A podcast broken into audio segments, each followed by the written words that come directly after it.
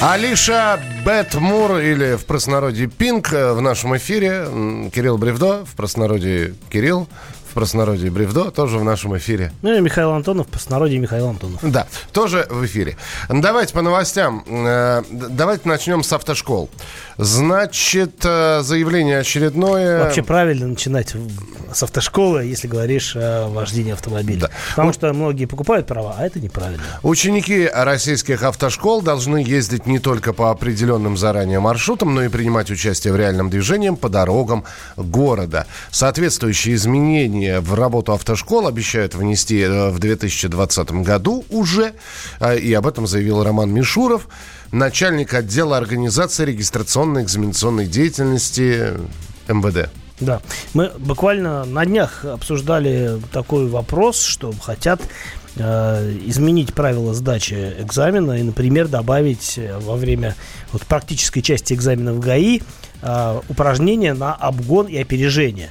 И вот получается, что действительно э, все одно в одно складывается, как раз для того, видимо, чтобы действительно повысить навык с одной стороны, повысить навык водителей, которые выходят э, из автошколы и потом из ГИБДД уже с правами, а с другой стороны, ну, возникает вопрос, а если экзамен будет более сложный, значит, его будет сложнее, ну, значит, его труднее будет получить права, больше будет поводов для злоупотреблений. Хотя в то же время хотят же сделать э, таким образом, чтобы шла видеозапись во время сдачи экзамена и с, послед... с последующей возможностью все это дело обжаловать. Друзья, самое главное, чтобы... Все не... понаградили. Да. Ну, во-первых, да, что я хочу сказать. Э, ну, вот, допустим, наконец-таки я решу получить водительское удостоверение.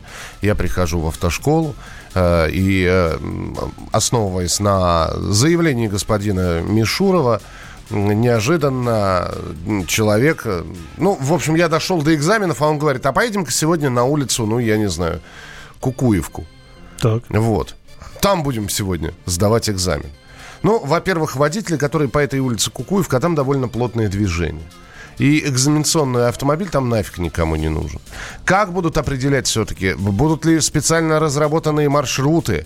Э, в голову придет, сегодня там пробуем. А давайте-ка мы попробуем припарковаться на торговом центре. Но до торгового центра еще доехать нужно. Так вот, обсуждали же как раз-таки по поводу маршрутов, что, дескать, можно будет знакомиться с маршрутами заранее, но при этом инспектор может э, повелеть э, ехать на другую улицу, и это будет тоже легально. Не-не-не, вот я же тебе, я, я же специально прочитал сказал, должны ездить не только по определенным заранее маршрутам, но и принимать участие в реальном движении по дорогам города. Вот вся э, фигня-то в чем.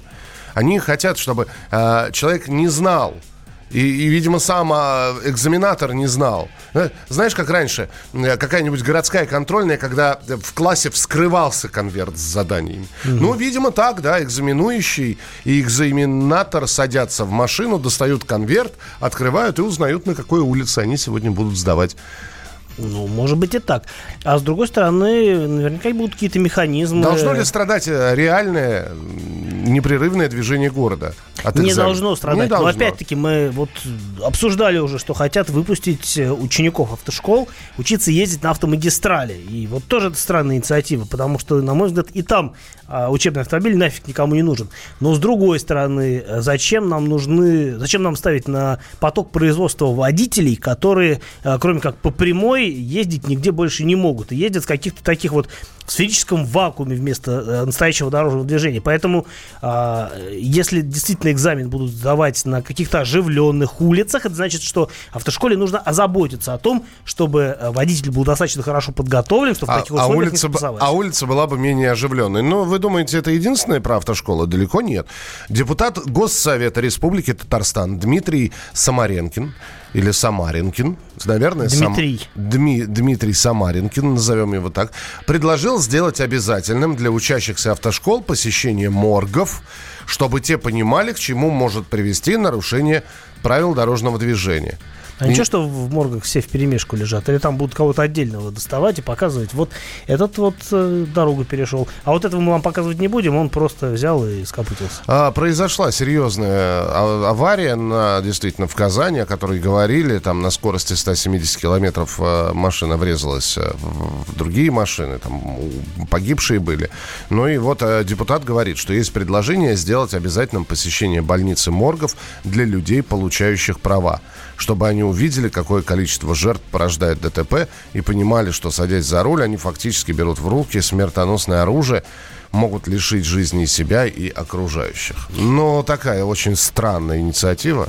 Пускай с себя начнет, пусть сходит в морг, сам посмотрит, я не знаю, понравится ему это зрелище, не понравится, а, будет ему хорошо или у него приступ там случится от увиденного. Мужчины, в общем, существа впечатлительные на самом деле. Я не знаю, это очень-очень-очень странная инициатива. И э, я бы не хотел в период обучения попасть под вот такую вот э, раздачу моргом. Ну, да, обещали страшные, мы, кстати, с Кириллом обсуждали, страшные баннеры на улицах. По-моему, уже есть. Ну, есть, да, но причем там, если при, прочитать... Э, там актеры, Актеры, деле, да, да, актеры. А то хотят сделать реальные фотографии. Может, ну, тут тоже актеров по моргам разложат? Тогда, ну, куда ни шло еще. Слушайте, морг такое место, где вообще посторонним не очень хорошо находиться.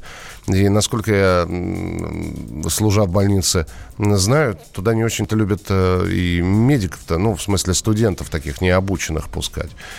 Хлопот потом не оберешься. А здесь посторонние люди, да с, какого перепуга. Вообще там работа идет. Э, едем дальше.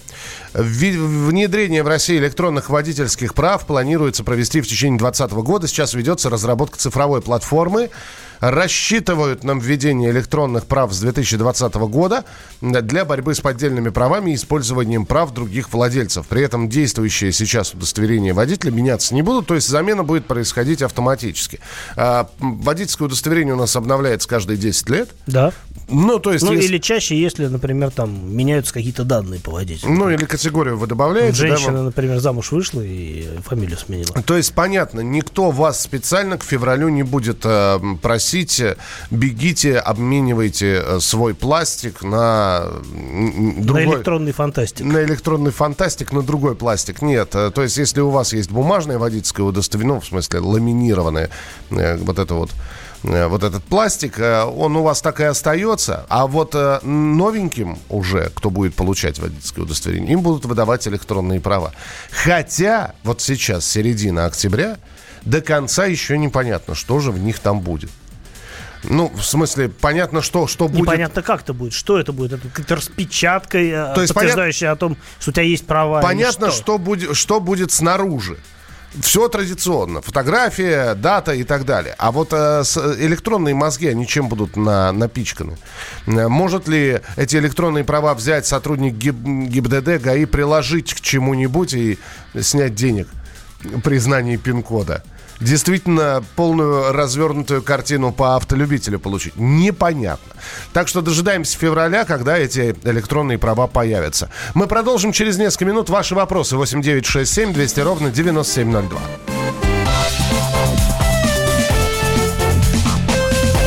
Давиногаз.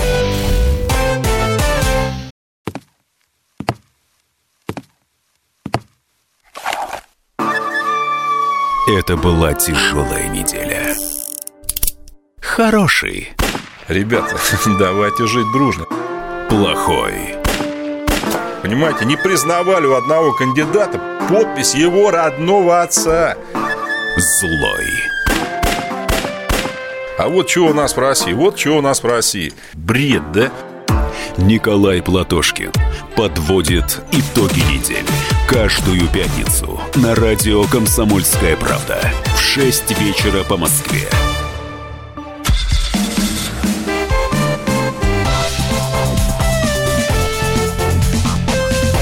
«Давиногаз»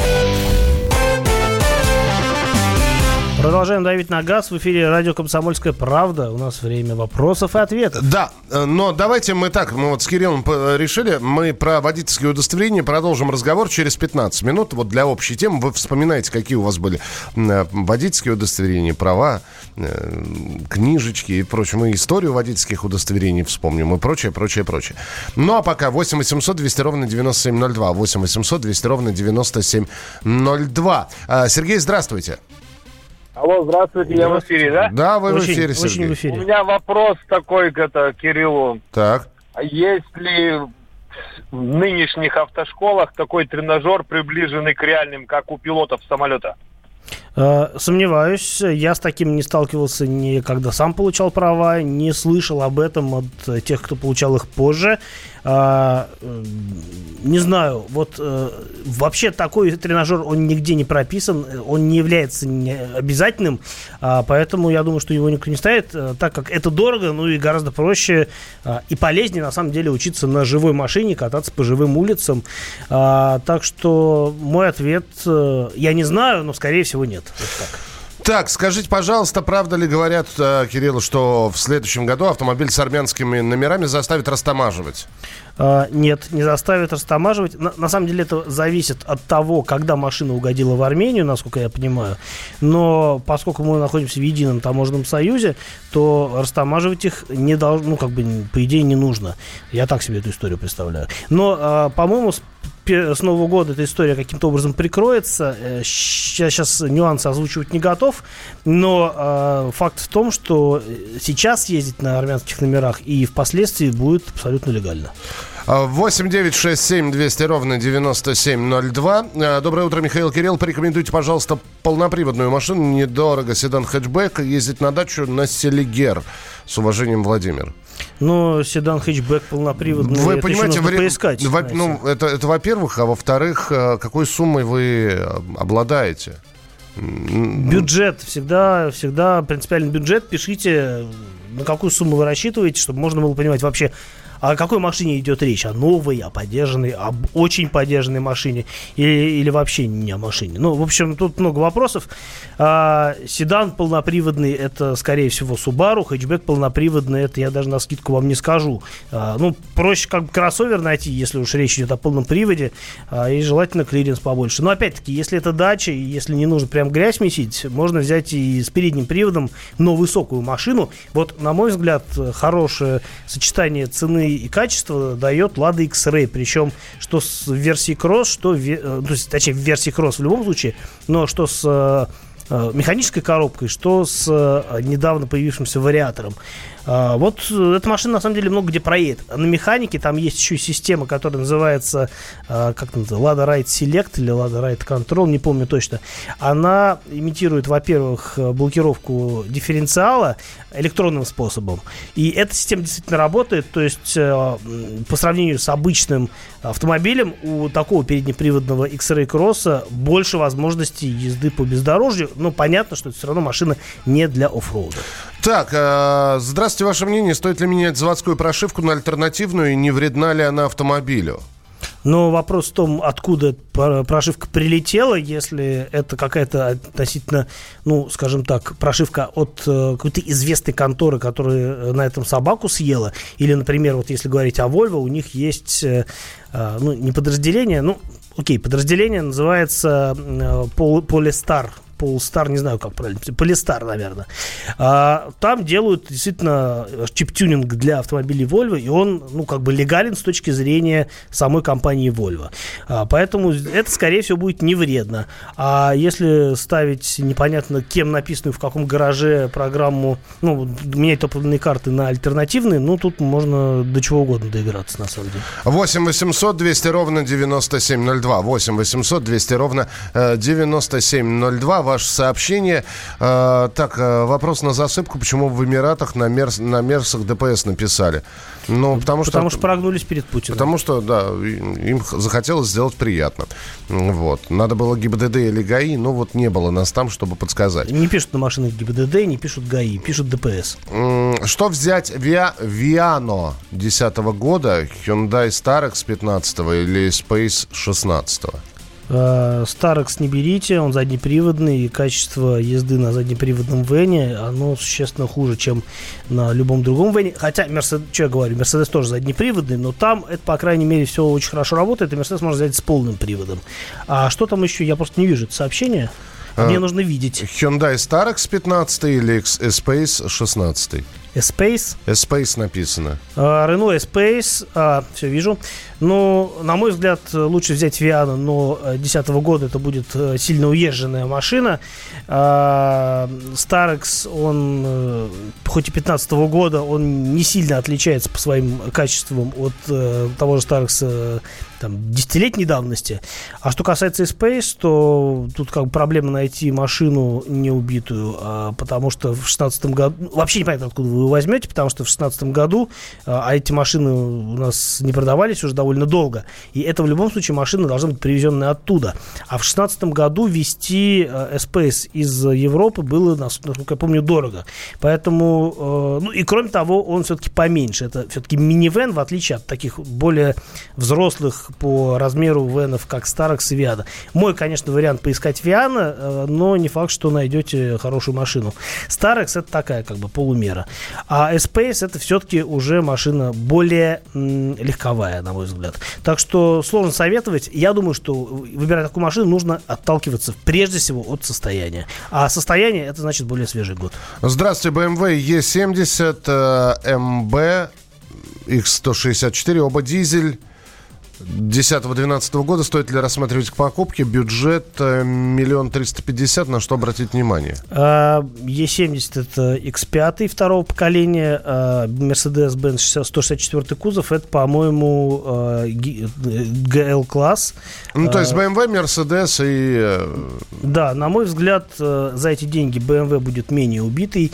Э, И у него нет пневмоподвески, в отличие от э, Мерседеса. Она может доставлять определенные проблемы. Но в любом случае Мерседес чуть будет сложнее технически. А если говорить о э, дизеле, то вы совершенно правильно э, целитесь именно в дизельный двигатель, потому что и у той, и у другой машины это наиболее надежный и проверенный и экономичный вариант. Поэтому да, стоит порассмотреть по- покупки. А, Мерседес будет более вместительным и таким как бы наверное, солидным, но BMW а, BMW, скорее всего, будет покрепче, поэтому мой выбор, наверное, в этом классе BMW. так ваше отношение к триботехническим составам прочим добавкам Я против. Если, если вкратце. Я вот видел самое первое сообщение, которое к нам пришло сегодня, и нельзя не ответить. А мы пропустили, да? да? мы пропустили. Простите. Спрашивают Subaru а, м, э, или Mazda CX-5. Э, спасибо, удачи нам желают. Ну, Subaru, видимо, речь идет о Форестере, а Mazda CX-5 это Mazda CX-5. А, опять-таки, вы не уточнили, новая машина или нет, э, поэтому сложно что-то однозначно советовать. Давайте предположим, что вам нужна новая машина, и тогда, наверное, Mazda просто потому, что она дешевле. Потому что если брать версию с мотором 2.5, то Mazda будет ну, на полмиллиона примерно дешевле, чем Subaru. продолжим через несколько минут оставайтесь с нами Кирилл Бревдо И Михаил Антонов. и это программа «Дави на газ» Мы вместе дожили до понедельника. Вовремя рассказали тебе о главном во вторник, среду и четверг. А теперь встречай пятницу. На радио «Комсомольская правда» новая программа. Каждую пятницу в 8.00 Сергей Мардан и Надана Фридриксон. Три часа самого острого эфира. Мардан и Надана. В программе «Опять пятница». Взболтай и можешь смешивать.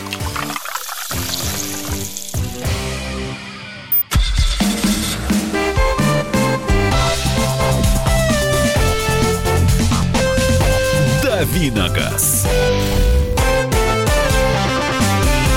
Дальше давим на газ с Михаилом Антоновым. И с Кириллом Бревдо. Э, Кирилл, я здесь, э, перед тем, как мы перейдем к, к основной теме, э, здесь же проходит выставка «Дорога-2019». И опять глава госавтоинспекции Михаил Черников, а, во-первых, рассказал, что на этой выставке представлено. А представлено, э, это важно, я думаю, что всем знать, а представили новые комплексы для замены камер «Тренок». Что сказал господин Черников? Что на смену фиксирующим нарушение ПДД треногам могут прийти совершенно новые автоматические комплексы. Устройства, по его оценке, не будут вызывать претензий со стороны водителей, как это Почему? происходит с передвижными камерами. А, значит, э, замена передвижных комплексов на те, что фиксируют скорость в транспортном потоке прямо из патрульных автомобилей ГИБДД – повысит эффективность и минимизирует недоверие населения к передвижным комплексам. Претензий со стороны населения будет меньше. Значит, э, речь идет о камерах под названием M. Так. Это первый российский комплекс фото-видеофиксации нарушений правил дорожного движения, измеряющий скорость не только в стационарном и передвижном режимах, но также и на борту движущегося э, технического э, транспортного средства. Погрешность измерения скорости составляет всего 1 км в час. А рабочий диапазон фиксируемых скоростей составляет от 2 до 300 км в час. Ого. Стоят, то есть вы понимаете, да, вместо треног будут установлены камеры. Э, Это показано как, э, уже можно посмотреть, как все это будет выглядеть. Такая фигня на крыше. И, и вторая фигня э, сзади. Вот, э, которая снимает из-за заднего стекла. Я, правда, не знаю, как, что она будет снимать, если... Вот у нас сейчас ноябрь, если заднее стекло будет там грязью слегка заляпано. Ну, будут протирать, значит. Ну, периодически выбегать. Это же выгодно протирать стекло. Выбегать и протирать. В общем, вот такая вот штука. Когда появится? Появится уже в следующем году. Я не понимаю, почему она повысит, должна повысить доверие водителей вот к этой самой штуке. Потому что погрешностей будет меньше. Потому что они не, насколько я понимаю, я попробовал сейчас прочитать, они изначально настроены. Их нельзя перенастроить. В отличие от, э, например, треног, где, э, в общем-то, была возможность влезть вовнутрь и что-то там подкрутить. Ну, Я смотрел на фотку, точно такая же тренога, только у нее там какой-то, ну да, собственно, тренога, есть тренога, но само устройство другое. Ну, то есть не на трех ногах, а теперь, да, она, она лишилась ног. Она... Почему? Вот на трех ногах фотография, вижу. Да, По-прежнему я- три ноги. Нет, а у меня наоборот. У меня фотография, когда она стоит уже на передвига- пе- передвижном э, патрульном автомобиле. Мгм. А, ну вот есть разные фотографии. Есть и такая фотография, и сякая фотография. И действительно, э, я так понимаю, что а, ее можно не только ставить на треногу, но и действительно ставить на машину, и работать она может не только стационарно, но и в подвижном каком-то виде. Ну, значит, да, более умное устройство. Ну, как бы хорошо, что оно более точно. И вопрос только в том, насколько оно будет самокалиброваться для того, чтобы не терять свои вот эти точные настройки. Может быть, хорошо, что она не будет, например, там, зависима от там, установки, потому что чуть-чуть не так поставишь, там, выше или ниже, и начинается погрешность. Может быть, действительно, раз она может устанавливаться на uh, автомобиле, то, соответственно, у нее изначально более высокие стандарты по точности. Но, опять же, патрульные машины, вот, да, действительно, фотографии, где она стоит сверху, а вот есть фотография Volkswagen Tiguan, я вижу, где она из заднего стекла выглядывает. Это значит о том, что это говорит о том, что могут появиться машины скрытого наблюдения. А, Я такие видел, кстати, в Европе. Стоит какая-то там Шкода Рум, Румстер, например, да, около перекрестка. Присмотришься, а у нее за задним стеклом камера торчит. Я такой видел, сейчас скажу, по-моему, во Франкфурте. Причем видел еще там лет пять назад, наверное. Ну, вот мы до этого докатились, так что будет... Штрафы будут еще более внезапны. Ну, во-первых, внезапными. Во-вторых, э, мне действительно пока сложно понять. То есть я могу понять еще стационарную камеру. Она стоит, вы едете. Она, находясь в фиксированном состоянии, следит и смотрит, и э, запоминает, с какой скоростью вы передвигаетесь. А теперь, допустим, вы едете, навстречу вам патрульная машина, вот с этой вот фигней на голове. Так. Вот. То есть она, она где-то у себя внутри электронных мозгов. Ну, да. у нее там есть какой-нибудь GPS-датчик, который понимает, с какой скоростью двигается Вот, вот, она, то есть она оценивает разницу То, есть- то скоростей. есть легкая такая математическая формула, да, твоя скорость движущегося автомобиля, минус скорость движущегося автомобиля э, патрульной машины. Ну, на словах это выглядит легкой математической формулой, а настроить э, систему так, чтобы она прецизионно работала в режиме реального времени, это достаточно, я думаю, сложная инженерная задача, которую вот наконец-таки освоили. А самое интересное, что я думаю, что при этом треноги-то не уберут. Нет, а мне больше интересно вот что. Если у нас президент сказал, что э, безобразие, когда нет предупреждения о том, что э, работает э, камера стационарная там, или не стационарная, то как э, вот быть с такими машинами, в которых эта камера вообще незаметна, вот если она за стеклом стоит, на машину вешать, что ли, предупреждающий знак, или как? Э, с собой его возить? Ну, Ну, то есть... э, человек едет, водитель, рука высунута и держит в руках плакат. Нет, я... Фото-видеофиксация. Логичнее перед этим запустить другую машину с предупреждением, например, да, чтобы она ездила, и на ней был знак, а за ней ехала машина, в которой стоит это устройство. А теперь самый главный вопрос. Так. У нас треноги на, находятся на аутсорсинге. Но они не государственные, правильно? Но говорят, что будут эту лавочку прикрывать, э, но пока не прикрывают. то есть, исходя из того, что мы сейчас э, обсуждаем с вами, заявление господина э, Э, начальника ГИБДД Черников. Черникова, У нас, э, ну, не, будут же, да, фирмы специальные, которые будут ездить, говорят, что будут установлены на патрульных машинах. Да, но патрульная машина не обязательно, не обязательно должна выглядеть как патрульная машина, а может выглядеть как обычная машина. Но, тем не менее, это все-таки, Она не будет от этого это менее госу- государственная структура. То есть, Будет государство. то есть действительно ли с установкой этих камер прикроют вот эту вот частную лавочку, когда фирма такая-то устанавливает треноги, э, та- причем там, где и заблагорассудится абсолютно. Вот. В общем, очень интересно. Очень интересно будет. Не, ну а как э, можно регламентировать, э, собственно, место привязки камеры к дороге, если машина может ездить и машина будет ездить? Неспроста же говорят, что она может фиксировать скорость, находясь в движении. Это же все как бы не просто так. Пять лет назад получил штраф с патрульной машины. Это в каком городе было? Напишите, пожалуйста. Главное, чтобы не плюсовала скорость. И это да, потому что, знаете, Мне кажется, сейчас должны появиться треноги, которые бегают. Ну, ноги же как бы не просто так, они должны что-то делать. И глупо, если камера будет все время стоять. Пусть она выбегает, например, из кустов. Вот она сидит в кустах, видит, машина быстро стоит. Она выбежала, у нее же три ноги есть. Она зафиксировала скорость, обратно убежала. Вот, если все равно у нас мы не пришли к тому, чтобы ставить предупреждающие знаки, ну как бы тогда пусть у нас камеры бегают.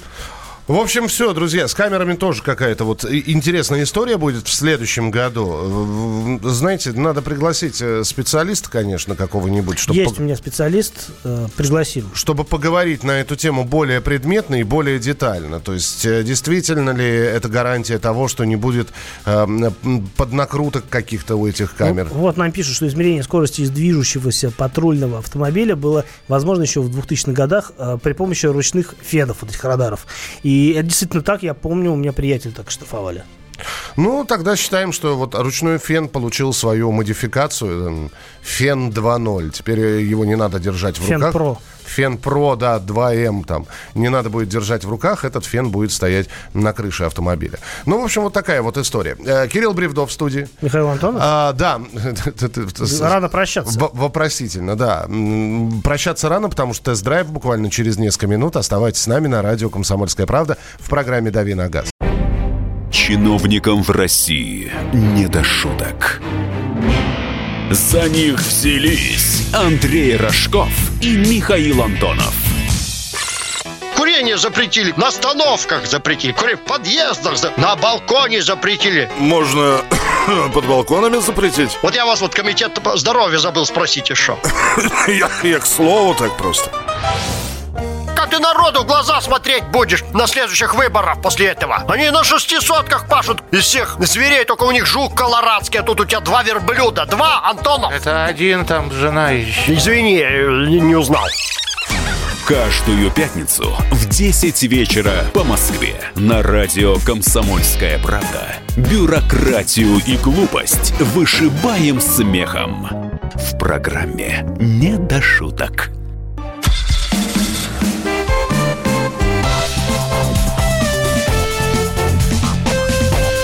Давиногаз. Дальше давим на газ с Михаилом Антоновым. Да, и тест-драйв прямо сейчас. Э, Кирилл Бревдо здесь. Э, Ну, давайте продолжим э, разговор про BMW. Как и обещал, Кирилл действительно... И мне сегодня удалось на этой машине за 8 миллионов почти покататься. Я обещал, э, я раска- э, обещал вам рассказать. Давай, э, как, как называется модель еще раз? BMW X7, э, если полное название, то BMW X7 X-Drive 40i. Это значит, что у нее трехлитровый турбомотор мощностью 340 сил, э, восьмиступенчатая автоматическая коробка передач ZF и система полного привода. Знаете, нелегкая работа оказалась э, найти какой-нибудь недостаток в машине за 8 миллионов. Ну, цена. Ну, ну, понятно, понятно. Но здесь вообще цена это главный недостаток во многих автомобилях. Но когда садишься и ты думаешь, ну давайте я сейчас, я сейчас скажу. э, Ну, а вот. где, где тут эти ваши 8 миллионов? Да, где ваши 8 миллионов? Ну, вот 8 милли- Вокруг. И, с- и внутри, и снаружи. Это во-первых. Во-вторых, когда садишься, думаешь, ну вот я сейчас какую-нибудь вот штуку неудобную найду, и, и чтобы было куда ткнуть пальцем и сказать, ну что это, не могли за 8 лет по-нормальному сделать. Я ничего не нашел. Вот что я могу сказать. Крыша тебе не понравилась? Э, Крыша не понравилась, да. Вы понимаете, то есть ее можно, конечно, закрыть, э, потому что когда мы садились в машину, у Кирилла была сверху прозрачная крыша, и такое ощущение, что вот э, все пролетающие голуби надо мной... Вот. Они целятся в Ну тебя. да, они решили сделать меня богатым. Вот. э, Но я, я говорю, слушай, ну давай с этой крыши что-то сделаем. Кирилл легким нажатием какой-то кнопки взял эту крышу, закрыл. Ну, то есть, по- Там и шторка Ш- есть такая электрическая, она да, вы, выезжает и все закрывает. выдвинулась эта шторка, все традиционно. Там... э, Там вообще, я хочу сказать, все на электроприводах. Там весь салон трансформируется электроприводами. Я вот вчера э, жаловался, что не смог разобраться. Сегодня смог. Оказалось, все просто, все весьма просто. А, Единственное, что нужно было запастись терпением, потому что а, действительно там э, это происходит не очень быстро, не прям в момент. А, Ну, то есть для того, чтобы, например, сложить третий ряд сидений, а, ты нажимаешь кнопку в багажнике, а, но вначале у тебя отодвигаются сиденья среднего ряда, и только после этого, чтобы появилось пространство для сложения э, третьего ряда, он складывается, и сиденья возвращаются на место. В общем, если смотрели фильм «Трас- «Трансформер», помните, как машины в трансформеров превращались и обратно в машины? Ну вот, э, э, замедлите вот эту вот э, трансформацию раз в 10 и получите как раз то, что делает BMW, там, с выдвига- выдвигая сиденье, задвигая сиденье. Там, регули- например, есть э, э, кнопка в багажнике, которая позволяет э, опустить э, пневмоподвеску заднюю для облегчения погрузки. Ну, это много где есть. А и другие кнопки... ну, Одна кнопка есть вообще, там нарисован э, типа м, чемоданчик, написано Макс, это значит, что э, одним движением, одним нажатием на эту кнопку можно вообще разложить все сиденья, оставив только кресло переднего ряда. И это происходит, там надо подождать, да, но все складывается, получается почти ровный пол на протяжении всей машины, и грузи ее вот уже дальше, чем хочешь. Ну, в общем, вот такая вот штука. Я не, не знаю, честно говоря. э, она даже для Москвы, мне кажется, очень дорогая машина. Дорогая, да, увы. Дорогая, Да. но, но клевая. А что мне еще понравилось? Э, ну, Мишу я не стал просить залезть на третий ряд сидений, а Ну, сам... я, я бы туда не поместился. Вернее, как, я бы поместился, но для этого мне Но нужно страдал, было, да, страдал. было, было бы сложиться, но необходимо, раза в четыре, наверное. Э, Кирилл все-таки пониже. Покомпактнее, Покомпактнее, да. Э, Я залез, ну, во-первых, э, опять-таки, чтобы туда попасть, нужно нажать на кнопку, сиденье среднего ряда отодвигается само, а, образуется такой проход на задний ряд. Ну, не очень удобно, но нормально. На самом деле а, в BMW это все организовано неплохо. То есть садишься на задний ряд, а, нажимаешь кнопку, сиденье обратно придвигается. Ну, у меня рост метр семьдесят, и мне, в принципе, сидеть э, просторно на заднем ряду. У меня колени не упираются в предыдущий ряд. У меня достаточно запаса по голове. А кроме того, над третьим рядом сидений, я такого не видел нигде, над третьим рядом сидений э, есть пульт управления климат-контроля. То есть, по сути, у, X, у X7 пятизонный климат-контроль, а еще есть подогрев задних сидений, вот те, которые на галерке. Ну, круто. Да, ну еще один момент, который мне очень понравился, это э, когда Кирилл начал в воздухе, знаете, как, э, как будто он только что из школы Хогвартса вышел. На- на- Я думал, он заклинание какое-то. Да, я наколдовал сейчас- громкость звука. Сейчас он сделает магический шар и пульнет в кого-нибудь. Нет, он э, показал... и- и, Знаете, как раньше показывали? Перезвони мне. Ну, вот так, такое крутящее движение пальцем, дескать, набери мне, э, когда еще были дисковые телефоны. Вот примерно вот такое же движение, когда пальцем крутишь по часовой или против часовой стрелки, Добавляется не, до- не дотрагиваясь ни до чего, у вас убавляется и прибавляется звук в радиоприемнике. Это появилось впервые на BMW 7 серии э, нынешнего поколения несколько лет назад, но теперь эта система, она а, распространилась на большинство моделей BMW, и, ну, разумеется, на X7 это все тоже есть. Ну, на самом деле, если я, я так думаю, что и в ваших моделях это возможно, если вы еще не знали, что руками можно управлять радио «Комсомольская правда». Вот если вы сейчас поднимете руку... Если у вас BMW. Да, не, не, не, не обязательно. Нет, если вы сейчас поднимете... Вот подними руку, поднимите все руку, да, и э, на счет три покрутите, пожалуйста, пальцем, и давайте сделаем звук приемников немножко погромче, а точнее говоря, завершим программу «Дави на газ» и э, музыку включим. Как Гот- сложно го- подвел, а? Готовы, да? Давайте. Раз, два, три, крутим пальцами. вспоминаю, тебя вспоминаю. Антонов. Каждый вечер в эфире радио «Комсомольская правда» вспоминает. Включаем нашу машину времени и отправляемся в прошлое. Я помню, маленький стоял, смотрел на прилавок. было все. Молоко в треугольных пакетах. Ой, молоко в треугольных пакетах. Мороженое вкусное. Потрясающе, потрясающе. Вареники с вишней и с медом запомнились на всю жизнь. Таких я больше не ел. Программа Михаила Антонова «Дежавю». По будням в 23.00. Антонова много не бывает.